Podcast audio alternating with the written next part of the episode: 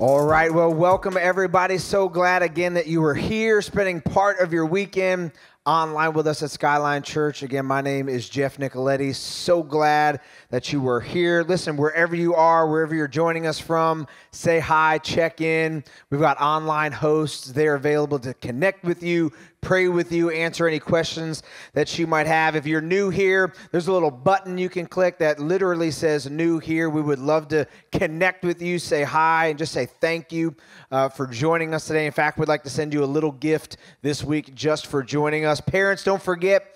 Uh, we've got special online experiences for your kids. You can hop over to skylinechurch.cc click on the button that says Sky Kids Online, and we've got resources there available for you. And I just want to, I'm going to remind you right now, put it on your calendar. Next Sunday, May 10th, is Mother's Day, and y'all, you are in for a treat. My wife, Christy, is going to be here preaching, bringing the word. You do not want to miss it. Moms, we've got some special stuff planned for you, but you do not want to miss next Sunday, Mother's Day. It's going to be incredible.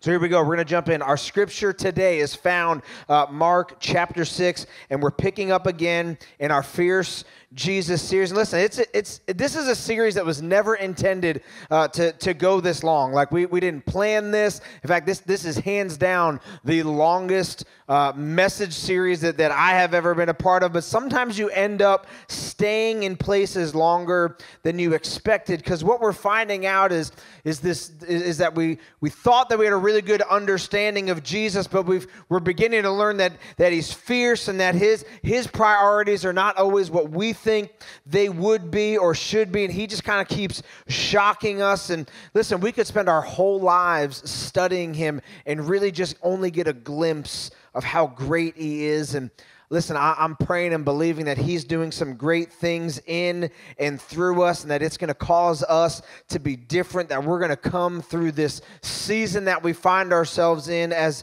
as a new people, because He's pretty revolutionary. He's, he's pretty fierce, and because of that, we should be that same way too. And, and we're in for a treat today. We got Mark chapter 6. We see Jesus take a trip back to his hometown and we get to see how the people he grew up with who were near him how they're going to respond to his ministry. From what those who knew him how they responded we're going to relate to how how we know him. So we're going to jump in. Mark chapter 6 starting in verse 1 it says jesus left there and he went to his hometown accompanied by his disciples. And when the sabbath came he began to teach in the synagogue. And many who heard him were amazed well, uh, where did this man get these things? They asked. What's this wisdom that has been given him? What are these remarkable miracles he is performing? It sounds good, right? I mean, we're we're starting strong. Like, take some notes. Like, where did he get this information? Where where did he get this power? But then something begins to shift and change, that the attitude changes. And, and this is really where I want to spend our time today is how in this verse they go from amazement to the very next verse to annoyance. It says, Isn't this the carpenter? is isn't this Mary's son and, and the brother of James and Joseph and, and Judas and Simon? Aren't his sisters here with us? And they took offense at him.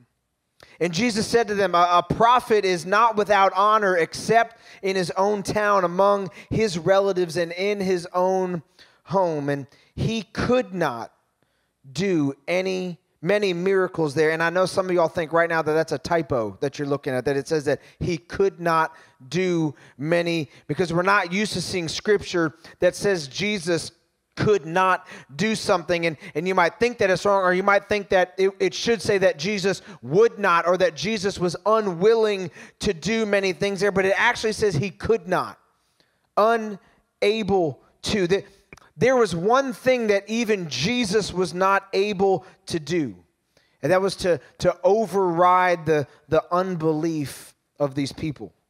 Like he he wants to heal, he he wants to save, he he wants to serve them, but but they don't believe.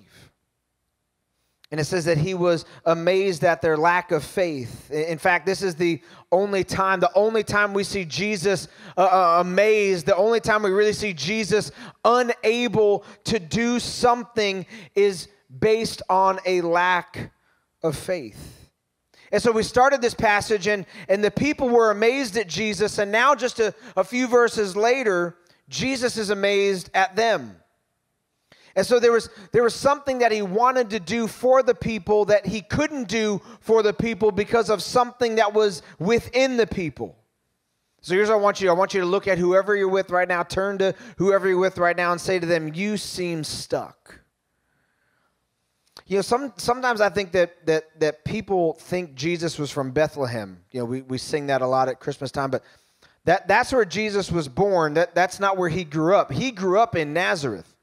Uh, that's where this passage takes place. That's where Jesus has gone home to. This is where he was raised. This is Nazareth is not where he did most of his ministry. He he didn't do most of his ministry where he grew up because sometimes to be used by God, you've got to leave what's familiar and that's an important point. We'll, we'll get to that later, but I want to talk about Nazareth just a little bit. Nazareth is, is 25 miles southwest of Capernaum. Remember, we, we said Capernaum is, is where Jesus was setting up headquarters. That was home base. Uh, that, that was where they were operating out of, set up shop there and, and was moving around the, the Sea of Galilee. And that's where he's becoming famous and that's where he is known. And, and in verse 1 of Mark chapter 6, we said, it said Jesus left there. He was leaving Capernaum and, and, and he's going, he left home base to go back to his hometown. And, and listen, he, he didn't go back to his hometown because he had failed. Like, Jesus is leaving the success of his ministry to go back home. Like, he's He's not looking to go back home and rent out a room at Mary's house. He's, he's not looking to, to crash on the couch while he's trying to go fund himself and raise some money for the ministry. Like, like he's going back for a very specific purpose. And we know that because it says that he took his disciples with him. So why in the world does it matter? Why does it matter that he took his crew? Uh, th- that that's that's updated language. I think if scripture were written today, it might say it might say crew. But why why does it matter that he took them with him? Well, because it was it was going to be part of their training. Because he's commissioning them to go out and change the world, and so he's taking them back to his hometown for a purpose. It's not a holiday. It's not, it's not spring break. They're, they're, they're not just checking in. So remember that because that's, that's going to be important later. He's, he's coming home for a purpose. And while he's there, he's invited to give the guest lecture in the synagogue on the Sabbath. And, and as he does, as he, as he stands to preach, the, the people there notice that they, they notice something about him that wasn't there when he lived among them. Because listen, he lived there. Jesus didn't start his ministry till he was 30. So Jesus spent a long time there. But now he's been gone for a little while. That they notice that he's different when he comes back. And, and, and we've read the whole thing already, but, but we, we, we kind of have to talk about this fact. Jesus was, was actually rejected by those who were closest to him. He, he found wider acceptance among the sinners than he did the religious. Uh, one way the prophet said is that he came unto his own and his own received him not. And listen, that, that's, a, that's a sad place to be when, when the people closest to you don't appreciate you, don't support you, don't, don't express their love to you. There's, there's probably a, grown man watching today. You're still trying to prove something to your dead dad who's been dead for years, but he never told you he was proud of you.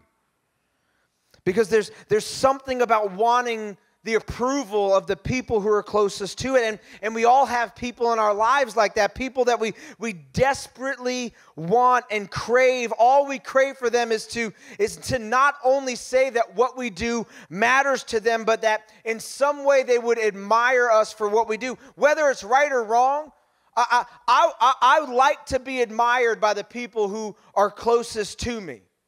Like the, the people who know me, that, that means something to me because I, I figure that I can probably fake and fool everyone else. But if, if the people who are closest to me, the people who, who know me and know the most about me, if they don't think I'm full of crap, I'm probably doing something right. And, some of y'all are looking at me cross-eyed right now like you don't know what I'm talking about. Like you've never once in your life at any moment been full of crap before. It, it's it, it's kind of like you're you're really nice to the server at the restaurant, but you yell at your wife. It, it's like that. Like the, the thing inside of you right now that's saying, I don't really want to keep watching right now. So the the the, the pain of, of wanting someone close to you to, to notice like, have you ever wanted someone to just to just notice? To, to notice what you're doing, to notice who you are, to notice what goes into what you're doing. And, and what's interesting about the, the life of Jesus is how, how often the people closest to him took him for granted. Isn't that what happens? I mean, we, we know this. I'll say it this way sometimes when you're too close to something, it becomes too common. Uh, then these people had a hard time seeing Jesus as their deliverer because they had seen him running around as a kid. Uh, it's it's, it's kind of hard to, to believe that he's going to save the world when you knew him in his terrible twos. Is it, is it okay to say that Jesus had like terrible twos? Like, like uh, that's a theological discussion for, for another day, but, but it, it can be kind of hard sometimes to see the miracle in something that you've become so familiar with.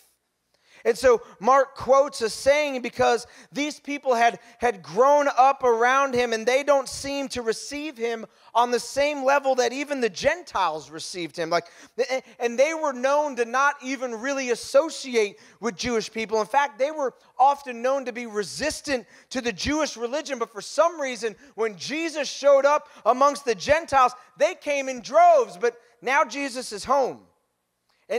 And I imagine the disciples are, are shocked in this moment because I imagine that they're looking forward to this. That, like they're taking this show on the road, they're going back to Jesus' hometown. We're going to get to see the impact in this small town of Nazareth. Listen, Nazareth is not a big place, it's only got about a couple hundred people. The only reason you know the name Nazareth is because Jesus put it on the map. Like before him, Nazareth was unknown. So they're going back to Nazareth, this small town 25 miles away from where they're doing all of this great ministry. And I bet Peter is psyched. I like picking on Peter. I don't know why, but I bet that he is psyched. I like to imagine that on the journey, on the walk, as they're getting there and they're going through different routes, Peter's thinking, I can't wait to get there. I can't wait to show them who you've become. I can't wait to show them what you can do. And so Jesus stands up and he's preaching, and it's amazing. And they're like, Preach, Jesus, that's good. Uh, do some more. Preach, Jesus, that's real. And then all of a sudden, someone stands up and says, Hey, wait, he's one of us. And, and, and the moment they put him in that category, he became common.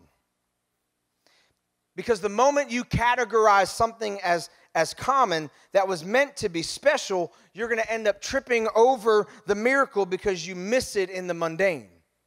It's, Jesus might actually be saying to a husband today the, the same things that you were amazed at in the woman that you were dating who became your wife are the same things that you're now complaining about eight years in because you've been so close and, and the things that used to amaze you no longer amaze you. And so Mark quotes a proverb. Uh, he says, A prophet is without honor only in his hometown. In other words, sometimes those who are closest treat it the most common. And so maybe you've heard a version of this before, and I, and I want to say it this way that familiarity breeds contempt and complacency. Because when something is close for so long, like when, when Jesus puts something in your midst that is magnificent and, and miraculous, but you live among it long enough, sometimes you've been around it so long that you cease to be amazed and you start taking things for granted. And in one way, if, if people take you for granted, that in and of itself is actually a compliment. It's, it's, it's a compliment to your consistency. Like if people take that, that's why that's why your kids never say thank you because they always eat. Starve them three days. Just kidding, don't do that. But the, the, the reason they don't thank you is because it's always there. You, You know that you're getting good at something when people stop telling you that you did a good job. That's because it just simply becomes an expectation that they put on you. They'll stop complimenting you because it's consistent. So the, the lack of a compliment in and of itself is actually a compliment. listen, I don't necessarily like that if I'm honest. I, I, I, like, I like the affirmation. And listen, I'll Jesus juke that all day. I'll just tell you that my, my love language is words of affirmation because that's what I want you to do. But in reality, what I need is, is I need to become more mature like Jesus, that, that even when they could not see him for who he was, he still did what he could. It said he could not do many miracles, but he did what he could. He was underappreciated, he did what he could. Unnoticed, did what he could. Undervalued, did what he could. Unrecognized, did what he could. Taken for granted, did what he could. And here's the danger. While it is a compliment to you when people take you for granted, it's a danger to them. And, and here's why. Hear, hear me on this. What is consistently taken for granted is eventually taken away. And, and, and, so, so Jesus shows up here to his hometown, and listen, he's coming with the same healing power that resurrected a 12 year old girl in Mark chapter 5.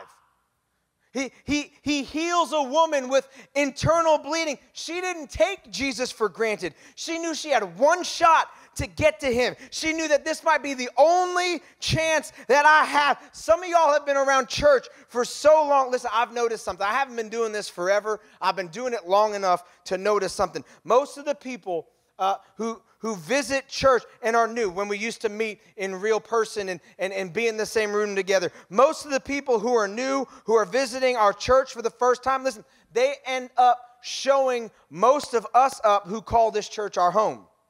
You know why? They get here early. Before the worship experience actually begins, they, they get a great spot in the parking lot and don't fight it. Why? Because they got here on time. They get a great seat because they were early. They kind of soak up everything as much as they can because it's their first experience. But many of us who have been in this church, or really just any church in general, if we aren't careful, we begin to take it for granted. Oh, I've, I've, I've been to every message, I've done all the series, I've done all the songs, and you come to church or you jump on church online every week with the spirit of, um, and I, honestly, I was going to try and find a better word than to use for this, but it's a spirit of like, eh, it, it's, a, it's a spirit of, I, I'll get there when I can get there. And listen, I, have seen this, I've done this, I've heard, Pastor, I've heard you say all of these things before. Yeah, we've done that song. Oh, that song's not really new. I knew that song before we started singing it. And you you have a spiritual attitude of like, eh. But then, then there are some of us, and, and, a lot of the times it's those of us who are new. You're more like the woman from Mark chapter 5 because you've not grown up in church. It's not become common to you, it's not familiar to you. And you show up each week in person or online and you come with a spirit of expectation, ready to hear, ready to lean in, ready to take notes, ready to stand up in your house and worship with your kids staring at you like you're crazy, but you're not crazy because you're expecting God to do something in the midst of what you're doing. So don't become trapped in familiarity. Like, make the decision that that I will not allow my miracle to become trapped in my familiarity.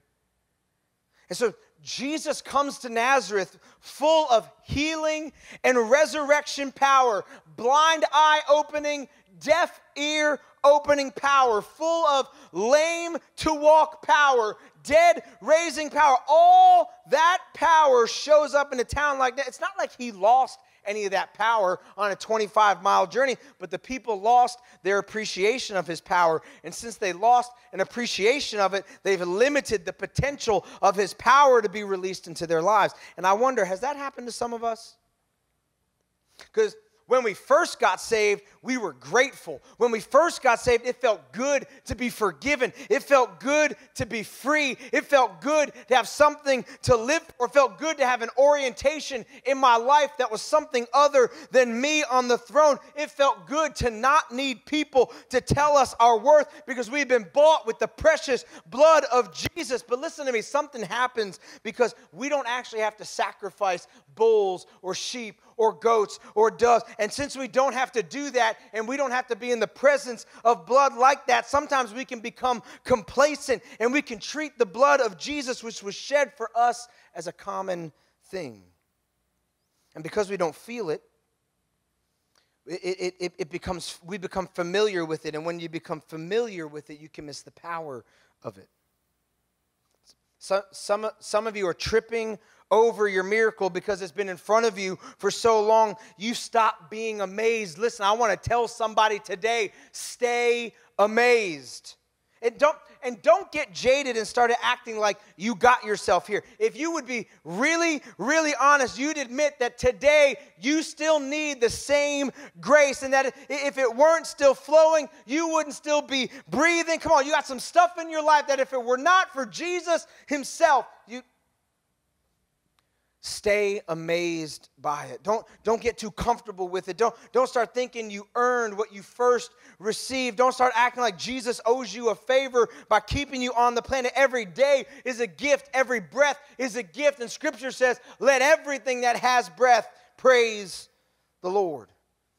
So power came to nazareth but it was trapped in their familiar expectation. They missed them they, they, they tripped over it literally. That, that's, that's what's implied by the word that Mark uses. It says that. that listen, we're going to read again. They were amazed. Remember, it says, when, when the Sabbath came, he began to teach in the synagogue, and many who heard them were amazed. Listen, they, they didn't deny his power.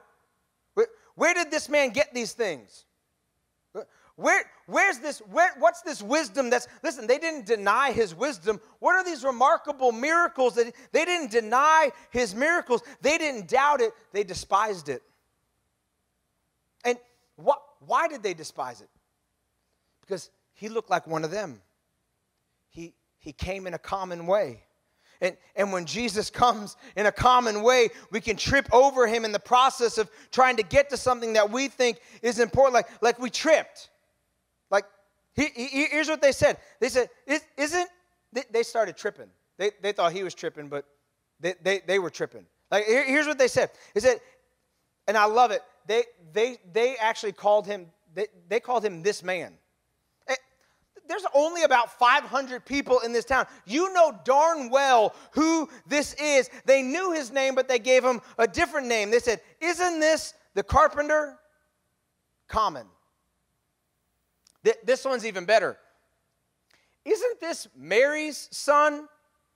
You, you don't do that in Jewish custom. You, you call the child by the name of his father. Now, maybe by, by this point, Joseph is dead, but even if he is, you still call him by the name of his father unless there is a question around who his father is. If you remember, Jesus, Jesus came from some questionable circumstances. Mary said that it was God, but the angel didn't show up to us and tell us that's what happened. So we know we know Mary is his mom, but that whole daddy thing, like like that baby might be, you know, I, I don't, I'm not really sure. We, we don't really know because Mary was was talking to Tom a lot, and they were they were spending some time together, and, and and rumors begin to circulate. And listen, you don't if you don't come from a small town, you don't understand it. You would know. It doesn't take long for a rumor to circulate and be embedded. So, so where did he come from? None of us really know. And it, it wasn't what he did that they doubted, it was where he came from. So, where, where did he come from? From, from Nazareth. He, he was one of them, and, and they look at him and they say, What? He, he's, he's one of us. He can't be, he can't be special. He, he came from us. What, what would make them think like that? Like, why would they think that way about themselves. And it's in, it's in this moment right now that we need, we need Nathaniel. So um, I, I would venture to say you don't hear this preached very much because it's, it's, it's a little difficult to, to wrap up in a bow and, and make nice. But, but the reality is that Jesus' family thought he was crazy during his three years of ministry. Like in Mark chapter 3, his family shows up in Capernaum to bring him back home because he's gotten a little too big for his britches. Like, like Jesus gotten pretty big, he's making a name for himself. Like Jesus needed to be cut down a little bit. And in fact, that's kind of what's happening here in Mark chapter 6. Like, oh, this is good. The healer is here. Oh, I like what he's saying. And all of a sudden it's like, wait a minute. Mary's boy? Like the the the, the carpenter? This this is too familiar. This this feels like like us, and, and when it feels like them, something within them caused them to push it away. And we only see why in John's gospel, John chapter 1. And I'm so glad that Jesus gave us four gospels because Matthew gives a perspective, Mark gives a perspective, Luke gives another. In fact, in Luke chapter 4, in the, the account of this same story, he says that they were so offended. The Greek word is scandalon, and it actually means to set a trap. So they were so offended offended that they became trapped in their offense, and Jesus' power could not operate at its full capacity because they, they were mentally trapped in their offense. Like, why, why so offended? What, what was it about Nazareth and the people of Nazareth other than the fact that they grew up around Jesus? Like, there had to be something else. To, to have sickness in their village and to push away the one who could heal, to, to, for them to have demon oppression oppressing their children and to send away the one who can cause demons to shriek and leave. What was it about Nazareth that made them push away the one who came to set them free? Nathaniel's going to help us out.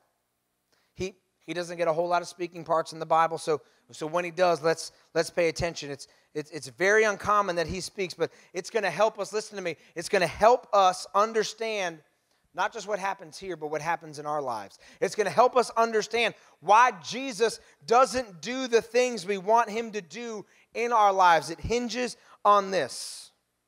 Because when, when Philip came to Nathanael, he was excited about Jesus. Like, this is when Jesus is first assembling his crew before he sent them out to do any miracles. Philip comes running up to Nathanael. Now, in John's gospel, he's called Nathanael. The other writers call him Bartholomew, so he's got this alias. But, but Philip comes running to him because sometimes the first thing you do when you really meet Jesus is you start dragging other people with you to go see him. Like sometimes when, when Jesus really gets a hold of your life, you'll bribe people into coming to church or you'll buy them some Starbucks so that they'll sit with you in church because you know how messed up their life is, but you can't tell them that. But you can bring them to church and we'll open God's word and we'll let Jesus let them know because together you and the Holy Spirit can get some stuff done. So, John chapter 1, verse 45, here we go. It says, Philip found Nathanael and told him, We have found the one that Moses wrote about in the law, in whom the prophets also wrote. Who was it? It was Jesus of Nazareth.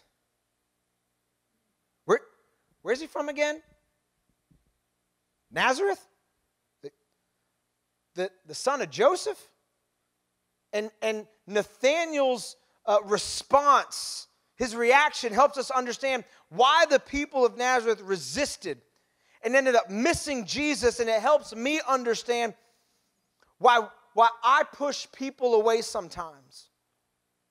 It, it, helps me to understand why sometimes I reject love that people are trying to give me because really what I'm rejecting is something inside of myself. Because when, when Philip found found the one, Nathanael was excited, but when he heard where Jesus was from, Jesus of Nazareth, listen to what Nathanael said. He said, Nazareth? Can anything good come from there? As soon as he finds out where, where Jesus is from, Nazareth?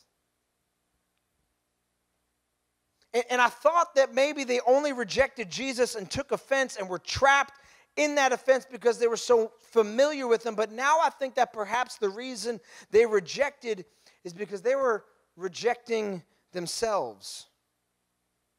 Because apparently Nazareth has a reputation, because the first thing Nathaniel says is, Nazareth, can anything good come from there? And let's be honest, that's, that's sometimes how we feel about ourselves, because we know ourselves. And when they when they took offense at Jesus at first, I'm frustrated with them, but then perhaps they weren't solely rejecting Jesus. They they had a reputation. Nazareth is some backwoods town. It's on nobody's bucket list. They talk funny. It's not like Jerusalem. It's not a very religious place. Nazareth. You you you mean the boy with the with the baby daddy issue? Who who we're not even sure really Nazareth? That that's who we're talking. He came from us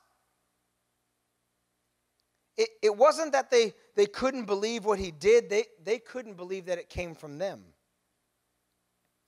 His, his miracles to them were remarkable, but when they tried to reconcile the fact that he was one of them with what he was doing, they couldn't reconcile the fact that something good could come from us.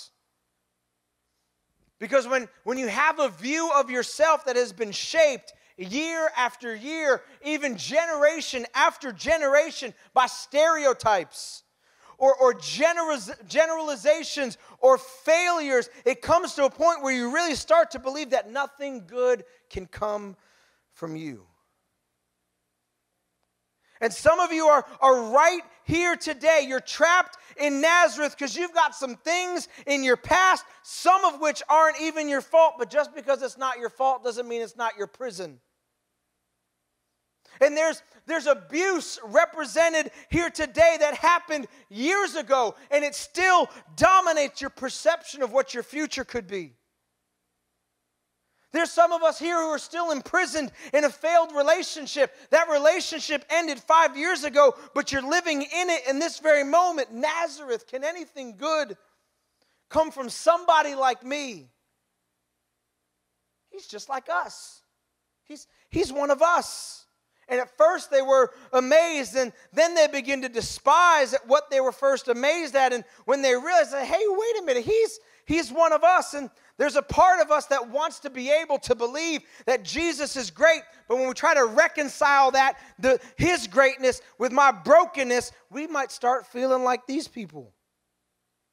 And it's, it's not that I can't believe that Jesus is great. It's just that I maybe can't believe that anything good can come from my life because there's too much that I don't know. And there's so much that I should have done. And there's so much that I should not have done. And so now I'm trapped in Nazareth and I've made some mistakes and I know that Jesus is a healer and I know that he's amazing and he's a miracle worker. It's not his miracle working power that's in question right now, it's me that's in question. I'm trapped in now, listen, I'm going to preach until every single piece of facade comes falling off of you. Because if you come to church you, and you look at me a certain way and you come with the sterile approach to Jesus, listen, He's not going to be able to do what He really wants to do in your life because you're trapped in Nazareth. So you'll listen to me preach and, and, and you'll sing a few songs and you'll say a few prayers, but Jesus is limited in what He can do through your life because you're trapped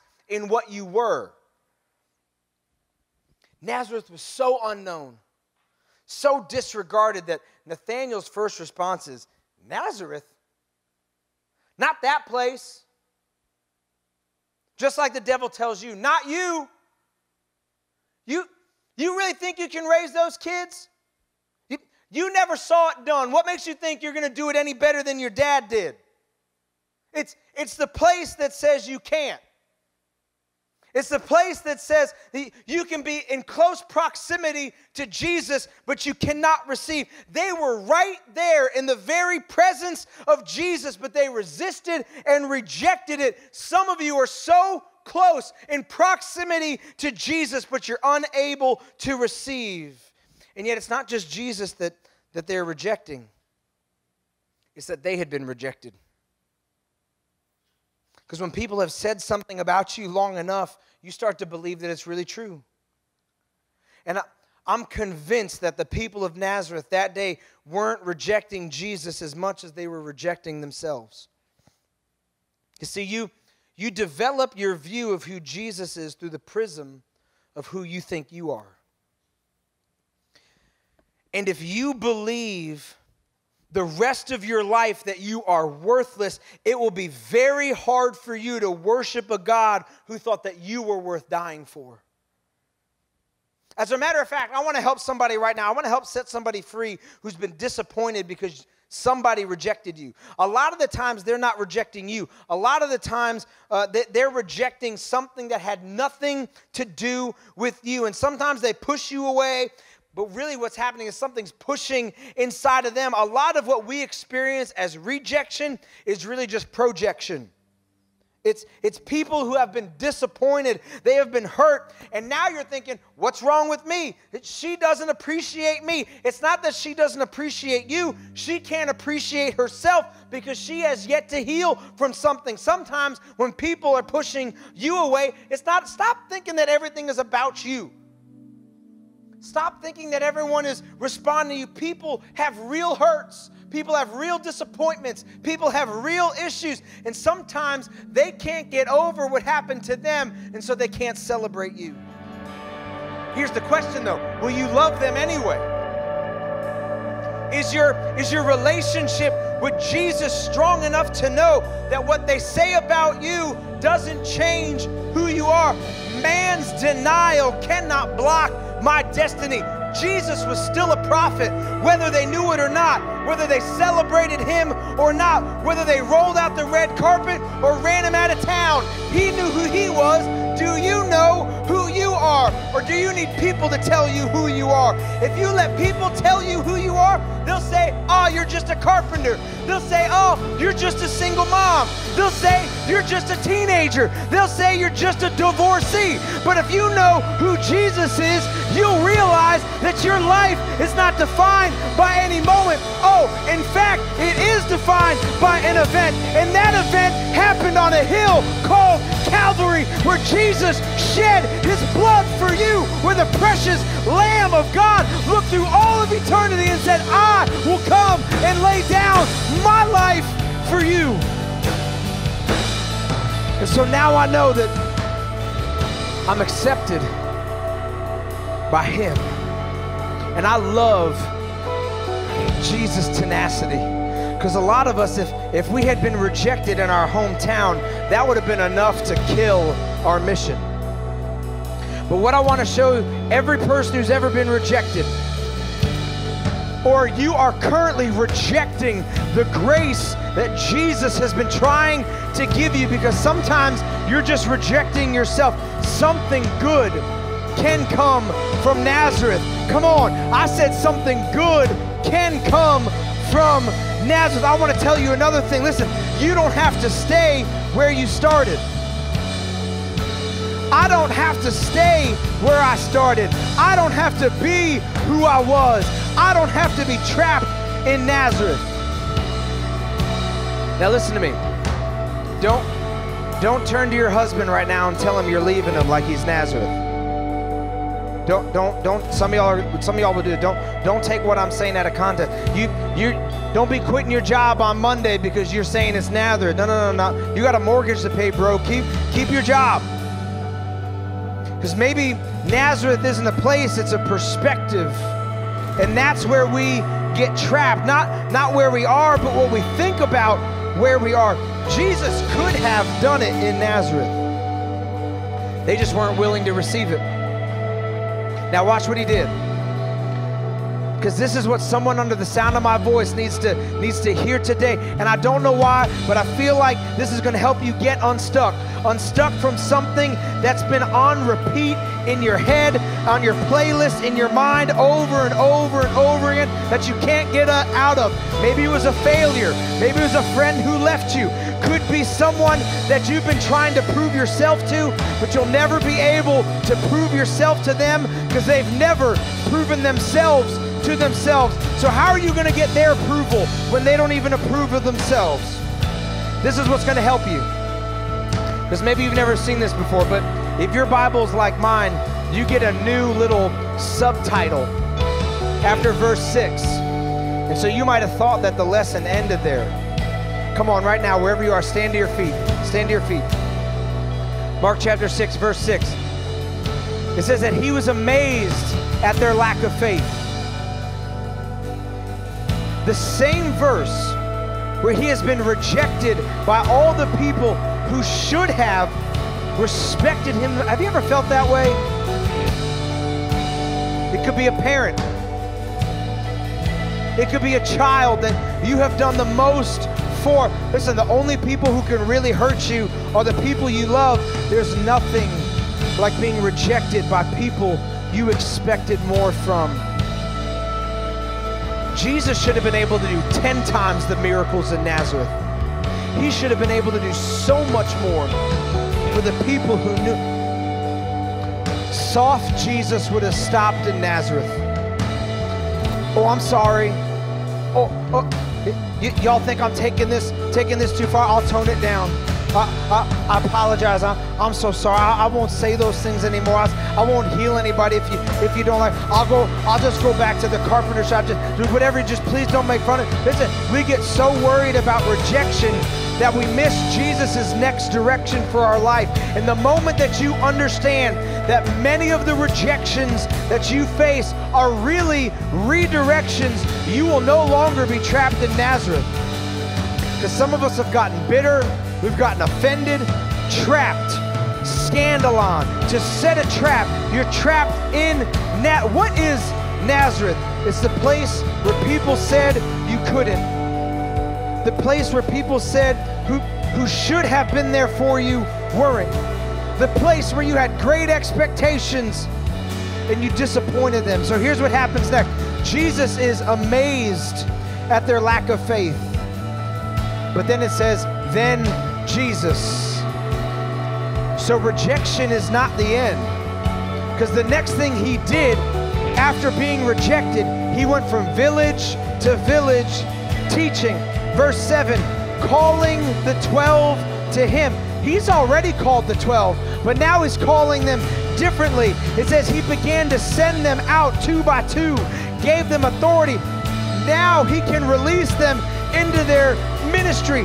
I thought rejection meant that it was over, but when I read this, I realized that someone, that some of our greatest blessings can only come on the other side of rejection. Verse 8 these were his instructions. Take nothing for the journey except the staff. Whatever you don't have, you don't need. Whatever they didn't say to you, you don't need. Whatever you think you need but don't have, you don't need. Whatever wasn't given to you, whatever wasn't said to you, whatever wasn't approved of you, you don't need. Wear sandals but not an extra shirt. Whenever you enter a house, stay there until you leave that town. And if any place, listen to me, don't, if any place will not welcome you or listen, leave that place. Don't stay trapped in that. Don't you stay there. Don't you spend the rest of your life trying to prove yourself to people. Don't you spend the rest of your life apologizing for a weak season. Leave that place. Listen to me, it's not an address or an area code, it's a perspective. And this must be why he brought his disciples to Nazareth so that he could show them what to do with rejection. And he knew that they were not ready to be sent into ministry until they had first been rejected. Listen, the road to resurrection is paved with rejection. The stone that the builders rejected, that the people tripped over, became the chief cornerstone. Jesus had taught them how to cast out devils. Jesus had shown them how to heal the sick. Jesus had shown them how to touch lepers, but now he's showing them one more thing before they can be released. He had to show them how to shake it off. He, he had to show them one more thing. Hey, it's not always going to go the way you want it to go. Not everyone is going to see what you want them to see. You won't always make the right moves. There's going to be some mistakes, but if you can shake it off and you can move forward in faith, you're ready now. You failed some, and now you're ready. You've been hurt some, and now you're ready. You've been humbled by it. You're stronger because of it. And now you know that Jesus is the one who can approve of you. You don't need to look to other people for their validation. You're coming out of Nazareth. Stop tripping. Stop tripping over, over what people think. Stop tripping trying to get someone to clap for you who isn't even paying attention. They got their own car payment to worry about. Stop needing people to validate you what you already know Jesus has said about you. Listen, those disciples went from there casting out demons, taking authority, but first they had to go through rejection. First, through disappointment. First, through Nazareth, a 25 mile trip Jesus took them on just to show them what to do when it doesn't work. Just to show them that even Jesus had to be rejected. He was despised and rejected. You know why? so that you would never have to be. You might be rejected by people, but you will never be rejected by Him. I want to tell you one more thing. Listen to me. Jesus selects what man rejects. The people wanted Saul, but God picked David. Come on, y'all better start celebrating anyone who's ever been hurt, everyone who's ever had someone turn their back. Come on, the stone that the builder rejected. I feel resurrection power raising up right now. We're coming out of Nazareth. We're coming out of the grave. We're coming out of fear. We're coming out of failure. We're coming out of disappointment. We're coming out of anxiety. We're coming out of depression. Come on, if that's you right now, lift your hand and just to begin to declare in faith that you are coming out of Nazareth and that something good can be done in you.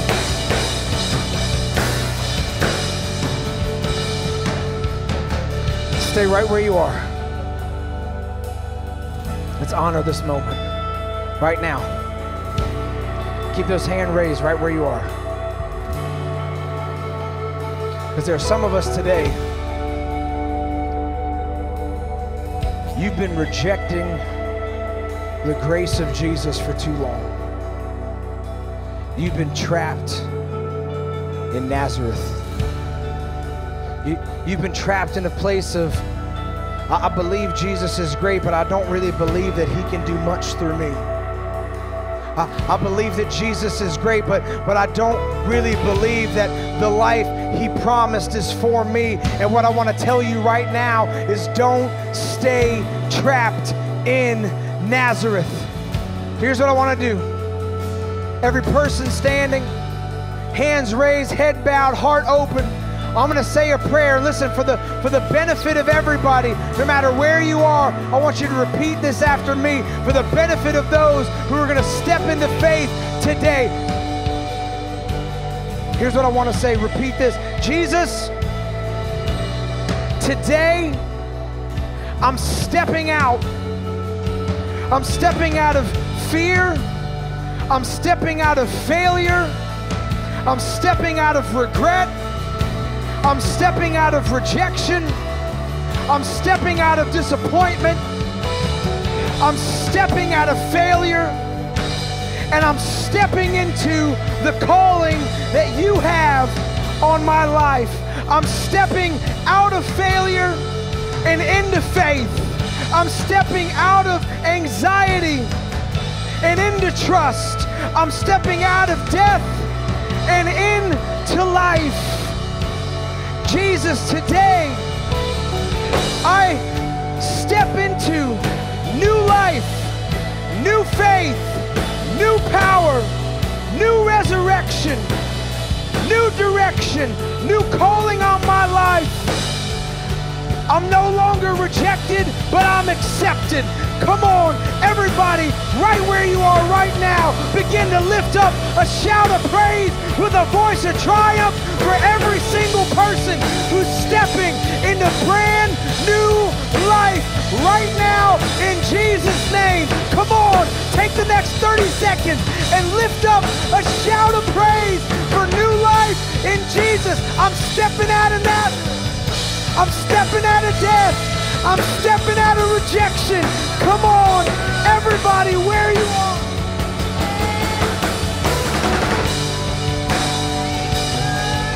Thank you, Jesus.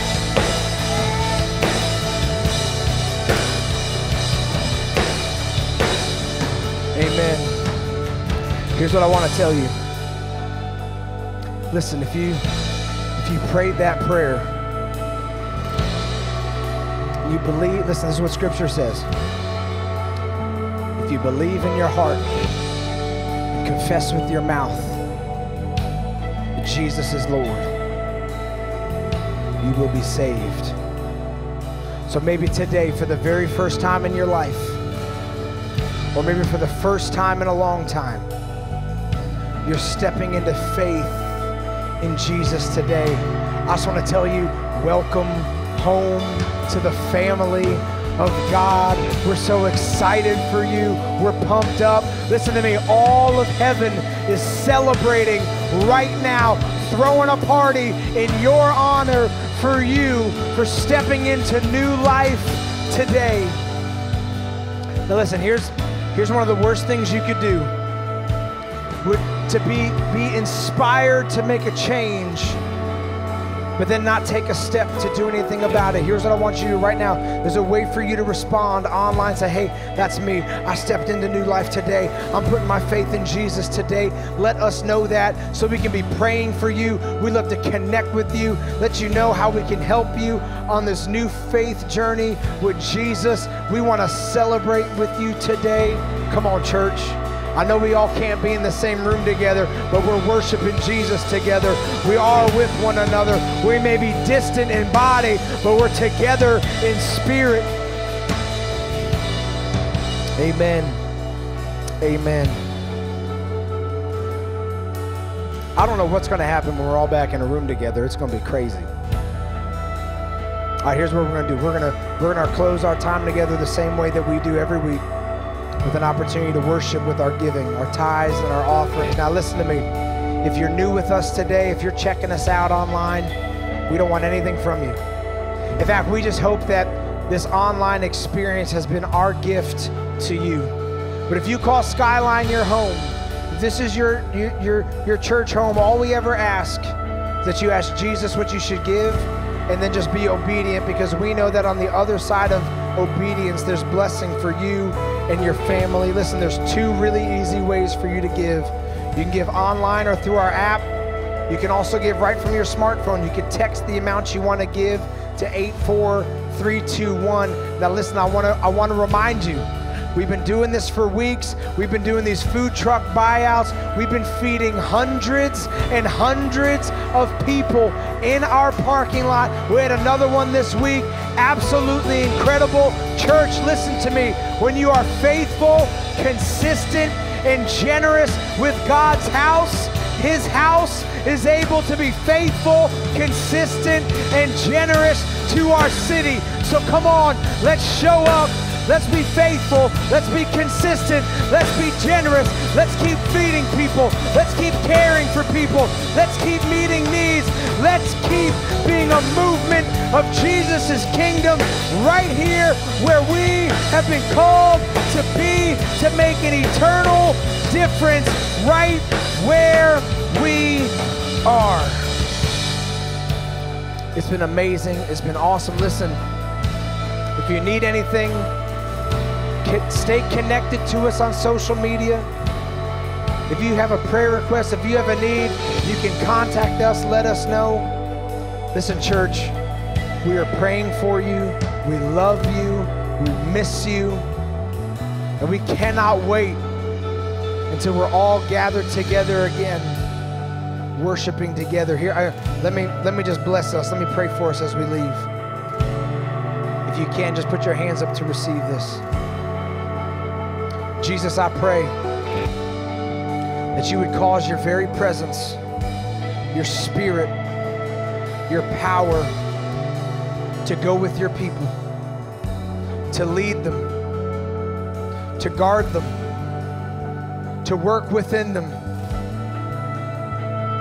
The Heavenly Father, you'd cause your face to shine upon them, give them peace, and give them rest till we gather together again.